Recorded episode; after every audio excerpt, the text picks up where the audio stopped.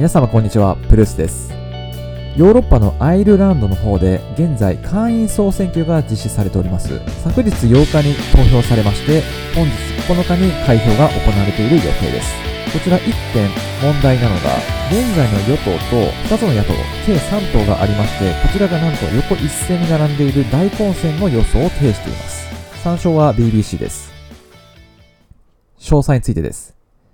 2月8日に投票されたアイルランドの下院総選挙定数約160です。は、バラッカー首相率いる与党と2つの野党の計3党が横一線で並ぶ大混戦になっています。現地紙アイリッシュタイムズなどが投票直後に公表した出口調査によりますと、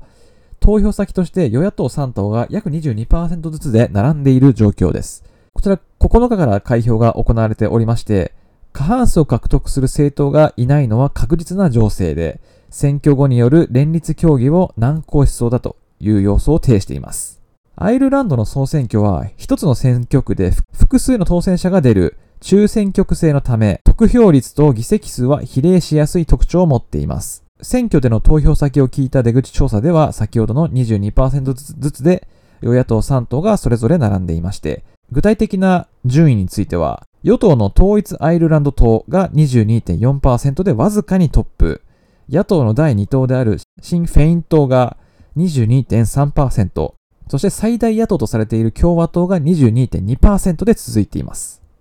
ほぼ0.1%ずつしか変わっていないという状況ですね。こちらシン・フェイン党なんですけれども、少しこちらの党に問題がございまして、で、何が問題かというと、このシン・フェイン党の前身にあるのは、アイルランド共和軍 IRA という政治団体がございまして、こちらが前身となっている党です。で、IRA というのは、もともとその北アイルランド紛争と言われる、そのイギリスから独立したアイルランドとは別に、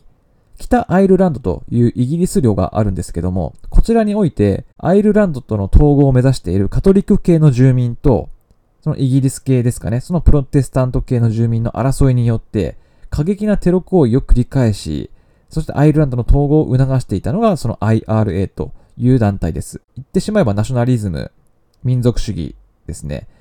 に近いような思想を持っている過激な組織です。こちらがなんと今回の野党第2党として得票率を獲得しているというのが、現地含めて、まあ、ヨーロッパの間でかなり問題として懸念事項が挙げられています。シンフェイン党の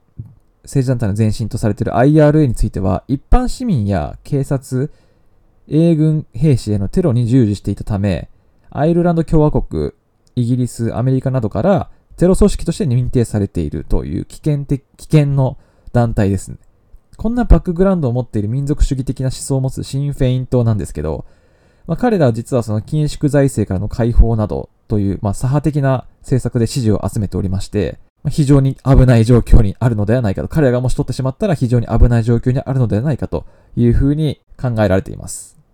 この総選挙なぜ行われたのか、総選挙は会員の3分の1程度の議席しかない少数与党政権のバラッカー首相が1月に解散を宣言して実施されたものです。イギリスとの交渉で同国の欧州連合 EU からの合意なく離脱を回避したことや、堅調な経済成長を武器に任期を前倒しして選挙に踏み切ったとされています。ですが、今回与党が第一党を守れるかどうか不透明な情勢です。仮に第一党を守ったとしても、先ほどの得票率が並んでいる状態では、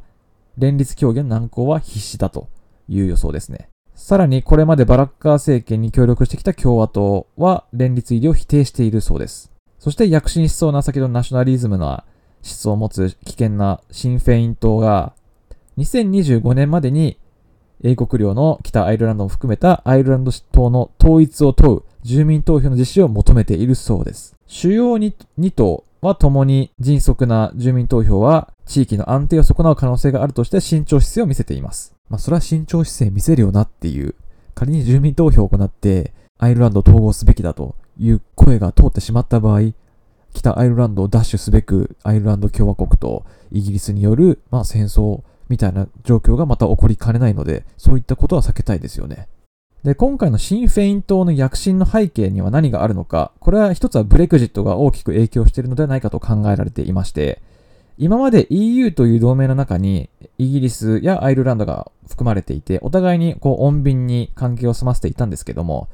今回のブレクジットによってイギリスが EU から撤退します。その後、アイルランドに対する、まあ、強硬姿勢ですね。先ほど北アイルランド問題における強硬姿勢もどうなっていくのか不安視されている声もあります。ですので、まあ、これをブレクジットを機にですね、アイルランドとの関係どうなっていくのか、まあ、確かにそのアイルランドの